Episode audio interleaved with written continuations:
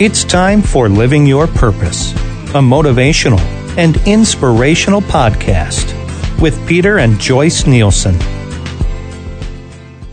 Hey everybody, welcome to Living Your Purpose. I'm Peter, this is Joyce Nielsen, and we are so glad that you're here.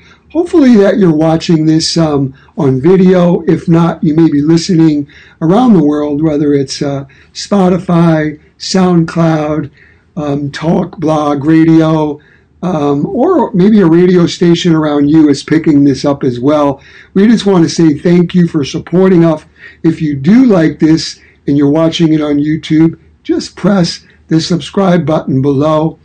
You know, we're in November. We're getting ready for Thanksgiving and the weeks to come.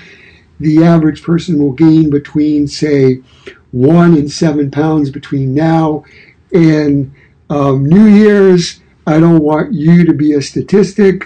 This woman could eat anything, and she always looks this way. So, so kudos to you. But, you know, many people, you may not be watching this on YouTube. If you are not, you should check us out on YouTube at Peter's Principles or Peter Nielsen. If you like what you're seeing, just press the subscribe button. But today, a lot of people have been emailing us on all different platforms. Peter, we don't want to gain extra winter weight. And everyone's curious about this new kind of, I wouldn't even call it a diet, because the first three letters of the word diet are depriving you. This is more of, I would say, a healthy way of eating, and it's called intermittent fasting. And there's many ways you could do that. I mean, have you heard about it? I have, and you know, I found that that's the way I tend to eat in general before I knew what it was. So lucky me, I guess. You know, and on our point, for years, for almost a century, you know, doctors, scientists, nutrition experts will always say, and I know you have heard this a million times, don't eat after 8 o'clock at night and you'll be great. But a lot of people, they'll watch their Netflix, they'll go on date night, and their dinner is at 8 or 9 o'clock, or they're munching at 10 o'clock, watching their favorite movie. So that concept goes out the window.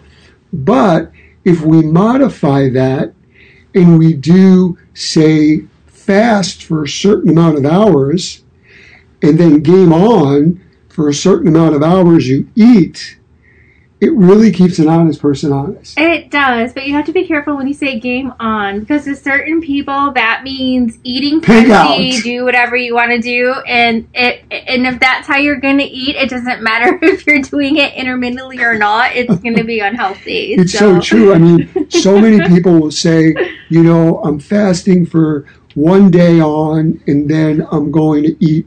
And then, or they fast for 2 days. They don't eat anything, just drink water. And then they go crazy on the day that they eat. And they'll have lasagna, pizza, a cheeseburger, you know, just fattening stuff, a milkshake, all in the same day. The whole night of the Halloween candy your kids got. Agreed. And then they'll come to us and they'll say, Beta, it didn't work. Your nutritional plan didn't work.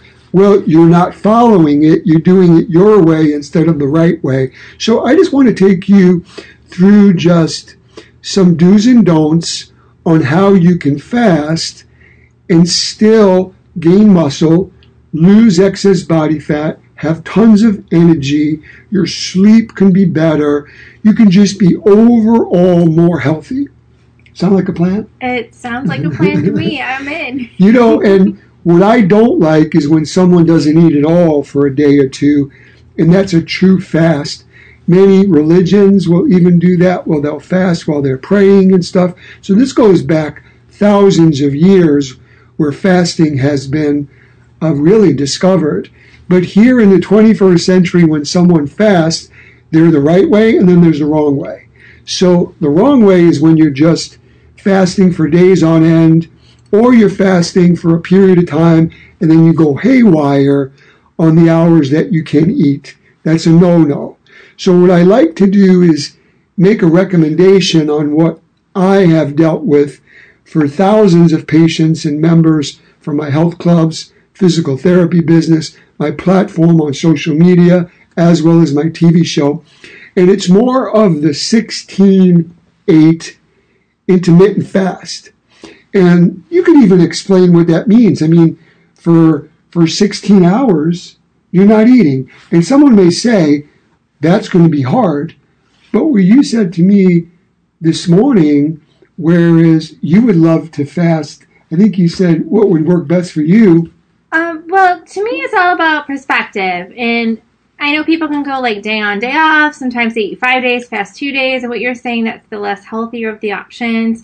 To gain a more guaranteed success rate is to pick something that on a daily routine is going to work for you. And for me, rather than thinking, oh my gosh, there's 16 hours I can't eat, it's there's 8 hours in a day where I'm going to pick my time frame. Right. That I'm gonna eat what I want to eat within measures, of course, and depending on if we have a date night or not. For me, it's going to be like between 11 and 7, or maybe 12 and 8. And when I wake up in the morning, I still might have a cup of coffee, but I'm not going to eat like a bigger, fuller meal until around lunchtime. And then I'm going to graze on some light, nuts or some fruit or something in the afternoon until I have a dinner. And then depending on if we're just at home with the family, with the kids, we like to eat. It's really early, between 5:30 and 6:30 every night for dinner. But if we're going on a date night, we usually even get like a 7:30 or 8 o'clock reservation. So even doing those things, it's still pretty easy to monitor that within the 8-hour time frame. And the more you're consistent about it, it just becomes more natural. And I particularly like my beauty sleep, and I wake up with my roosters. So I'm in bed by on a weeknight, on a a work day or a school night. I'm in bed by 10, so I'm not eating after 7 or 8. And when I wake up in the morning, I have my coffee and I'm on the go, or I have a little maybe a tiny little smoothie or a protein shake I make in the morning. But I'm not having a bigger meal until around lunchtime. And what she's saying is so spot on. Like a good example is, for me, from all the years that I was single before I got married to this amazing woman, is that I would eat at 9 or 10 o'clock at night. I mean, I would sit down, I would cook at 8 o'clock at night, and I would literally start feasting at 9. But on what she's saying and what I'm about to say is that it's okay to eat later if you're going to stay in that, if you're doing, say, a 16-8 and you're staying in that 8-hour time frame. The only couple of deal breakers that you need to know is, number one, make sure you wait at least 90 minutes before going to sleep so you don't get GERD.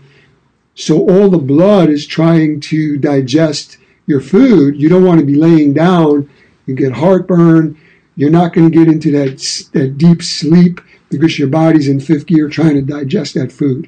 So that's one. So wait 90 minutes before you go to bed after you eat at whatever time that is. Yeah. The other thing is that, as we always talk about, numbers are numbers. So macronutrients, your protein, the building block to muscle, your carbohydrates, your energy food, and your essential fatty acids coming from poly and monounsaturated fats, which are great for your brain, your hair, your skin, your largest organ.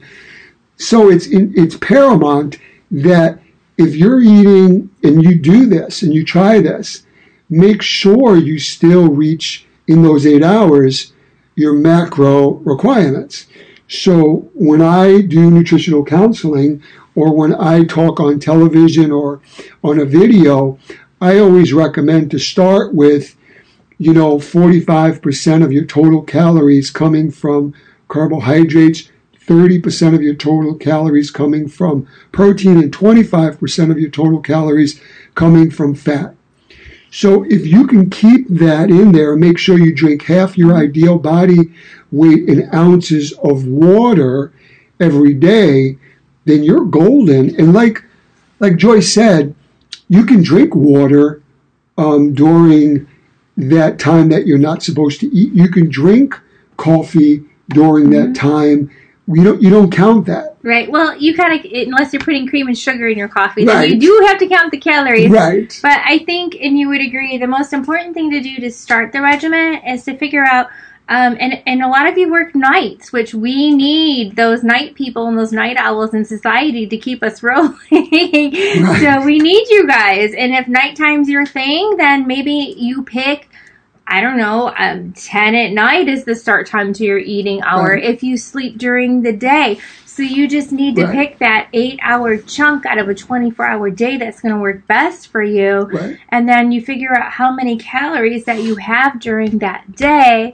And you can wake up and have your zeal or your coffee or this and that. But you do have to stay hydrated with the water, or an herbal tea, or if it is your zeal or a protein drink. But you just have to make sure if you're trying to lose weight, you're accounting for those calories and that you're meal prepping and planning, so you're not just eating a bunch of garbage during the 8 hours to make up for the time that you're not eating, because then it kind of defeats the purpose. Agreed. You know, and the other thing is it's so important to document it. So start journaling it, because if you're starting something new, and you know, she's famous for scheduling things. I mean, her phone goes off weird hours. We got a new puppy. He's so cute. Really, he's an Italian greyhound, and he's 3.5 pounds. And his name is Matteo. And what does it mean? Which means God's gift to our family, which he is.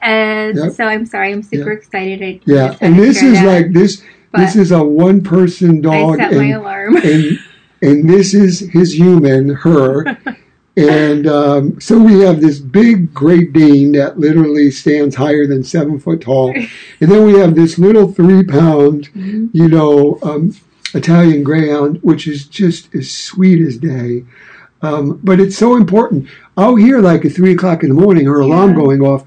And I'm like, babe, is everything okay? Mm-hmm. She's like, oh yeah, I just got to go take him out to go to the bathroom. Yeah. So she's very regimented, and studies prove it. People that are more regimented with a schedule are more successful in anything that you do. Right. And can I just say, so I wake up every morning at consistently around 5 o'clock, and I leave my house at 6:30, and I don't get back home until about 10 or 10:30 every day.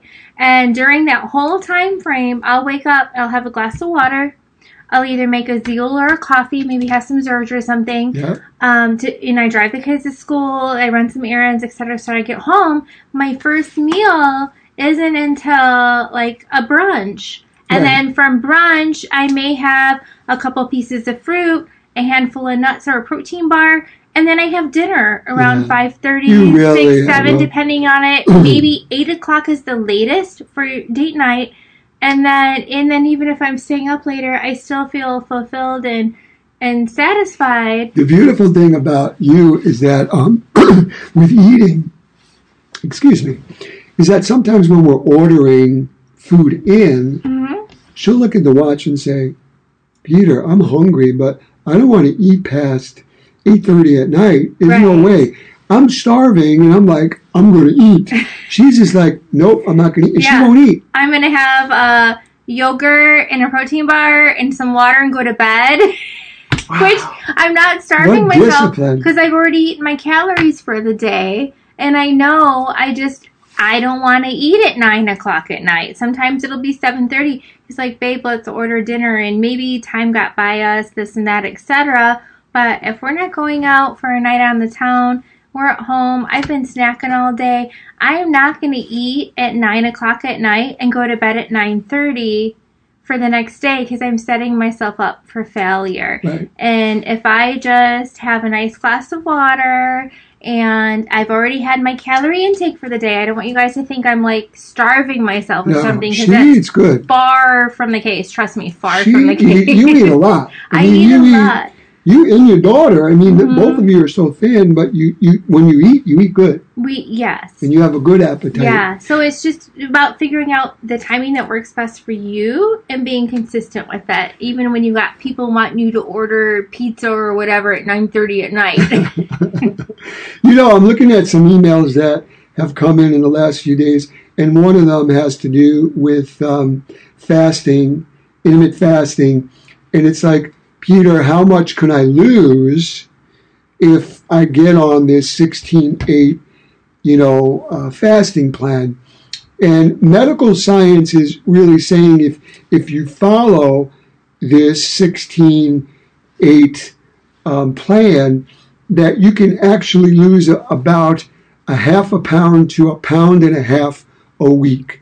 And that would equal roughly 2 to 4 pounds a month. Now, many people are saying, that's not enough. That's not a lot. You don't want to lose. When someone loses a lot of weight quickly, it's either water weight or it's muscle. And that's just from changing your eating diets. That's right. Not even changing your hours. Cardio Correct. Or anything. Correct. So that's actually a lot in retrospect. Yeah, and it's really, really healthy. My recommendation is you don't want to lose more than, say, 2.5 pounds a week on any plan that you're on. Now, there is an exception, and many people may be saying it to yourselves right now.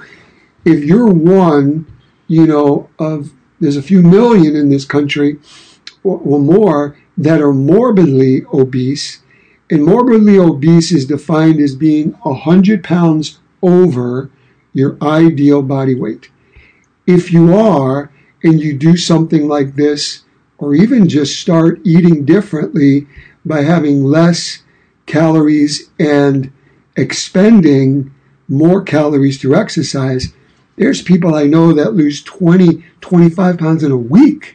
Because they're 500 pounds. Well, honey, that's a great point you're making. So for our listeners there, how do you determine what your ideal body weight is to set up those goals? It's another great question. To really determine your ideal body weight is you could go to peternielsen.com, our website, and there's a calculator that determines, it has everything to do with how many total calories you should be having in one day. And the things that you need to plug in to get the answer is male or female, your gender, your height, your weight, your age, and then most importantly, your physical activity. Are you working out? How many days a week are you working out? 1, 3, 5. Once you put that in, then you press next, and then it spits up according to your activity, your gender, your height, your weight, your age, how many calories that you should be having.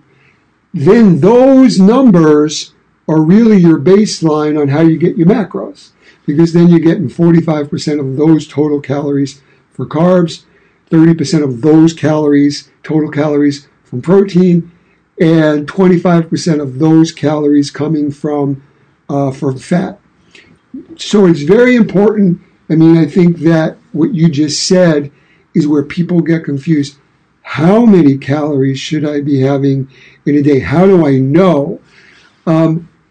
If you don't want to go to peternielsen.com, my question is, why not? But all kidding aside, you can basically Google a macronutrient calculator and it'll spit up a bunch of them. I would love for you to visit our website. We have a subscription website, and you can basically get your macronutrients. You can get a 7-day meal plan. A meal plan. And that's once you get a 7-day meal plan, you're golden. You're set. Yeah. All you have to do is stick to that the best you can. Maybe you're going to have an off day. But if you're sticking to it most days and sticking to the hours that you pick for your schedule and doing your cardio and doing your workout, you're really going to see those results. I mean, it's a no-lose formula. Yeah. And make sure you hydrate yourself, especially when you're going into any new eating regimen.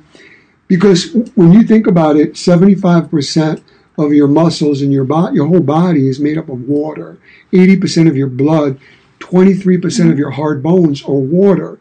So if you took a person 160 pounds, dehydrated them to just organs, skin, and bones, they would be 60 pounds. So there's that much of liquid, of water in your body. Speaking of that, and I'm sorry if it's off topic, but I feel like it kind of ties in what you're saying. Well, not only your skin, of course, that's, you know, your biggest organ and you need a lot of water, but I've also heard the legend that you should drink a glass or two of water before you eat, right? Because not only does it hydrate you, but it helps you feel more full, so you're not overeating your calories at one sitting. Is that true or false? Man, I love this woman so much. And I'm going to say it on live podcast right here. That is the biggest fallacy. No. Really? It's all the wacky doodles out there. It's all those quackery doctors. I am not a quack. No, I know you're not. But you hear it enough, and someone says it enough, really, you think that there's validity. Okay. So this is where it all came about. Is on Thanksgiving, people would say, drink 2 glasses of water, you know, so that you fill yourself up. But think about this. If you, let's just break it down. Half your ideal body weight in ounces of water, but I'm gonna put it one step further. I did this on the Today Show live. The phones lit up. At the time I was with Katie and Matt, so it's going back, you know, about 20 years. But the point was, is that what I said and what people needed to catch was never drink water while you're eating. What? Wait 15 minutes before. In 15 minutes after. We're not swimming, we're eating. But this is important. I'll tell you why. Your body doesn't absorb nutrients waterlogged. So people that have inflammatory bowel disease like I, Crohn's or colitis, that's a given. But even people that have perfect intestines, if you waterlog your body with water and then eat, it's going to be very difficult for your body to digest as efficiently than if it waited 15 minutes before you eat. Do not drink water while you're eating. If you have dry food and you're over somebody's house and you're choking on it, have a couple of sips, but then wait 15 minutes after. So to answer your question, absolutely don't do that, because all you'll have is expensive, I hate to say this, but we're among friends, is if you drink water, tons of it, while you're eating, she's correct. You probably won't be hungry and eat as much, but you won't absorb anything. So you'll have expensive stool by drinking all that water and eliminating it through your stool and your urine. So that's a no-no. I'm glad that you mentioned that. I guess I'm glad I asked you. I thought I was giving good advice for a minute. No, it was perfect segue to something that I really don't talk about a lot, because, you know, I talk about water and you should be drinking 3 ounces of water every 15 minutes during exercise to hydrate yourself, whether it's hot weather or cold weather. You shouldn't drink alcohol in cold weather because you think it's going to warm you up. It does the opposite. It dehydrates you and it'll get you closer to hypothermia than if you hydrated yourself with just water. So there's a lot of water facts there. Yeah. But if you think about it, that's a key to know. Right. It would destroy your whole You could do your 16-8 intermittent fasting, and it'll go right out the window if you're drinking tons of water while you're eating. So I'm glad that you brought that up. I've never talked about it on our podcast or even radio for that matter. I have talked about it on television, but it's so important that you can do something really good, but if you don't follow through and you do something else, you could squash everything. I would have never thought you could have too much water or there was a bad time to drink it. So I'm glad we cleared that up here on a Peter's Principle on Living Your Purpose. Take notes. And also, the other thing is it doesn't refer to milk, which turns into a semi-solid when it gets in your body. But milk, in my world, isn't even on the top 10 of things you could drink, because milk is an irritant. It creates mucus and inflammation in the body, and it's got cholesterol and saturated fat. So why would you be drinking that? And the reason why is your mother and your dad poured milk on your cereal, and that's all you know. But there is non-fat, non-dairy stuff such as macadamia, oat milk, rice milk, almond milk.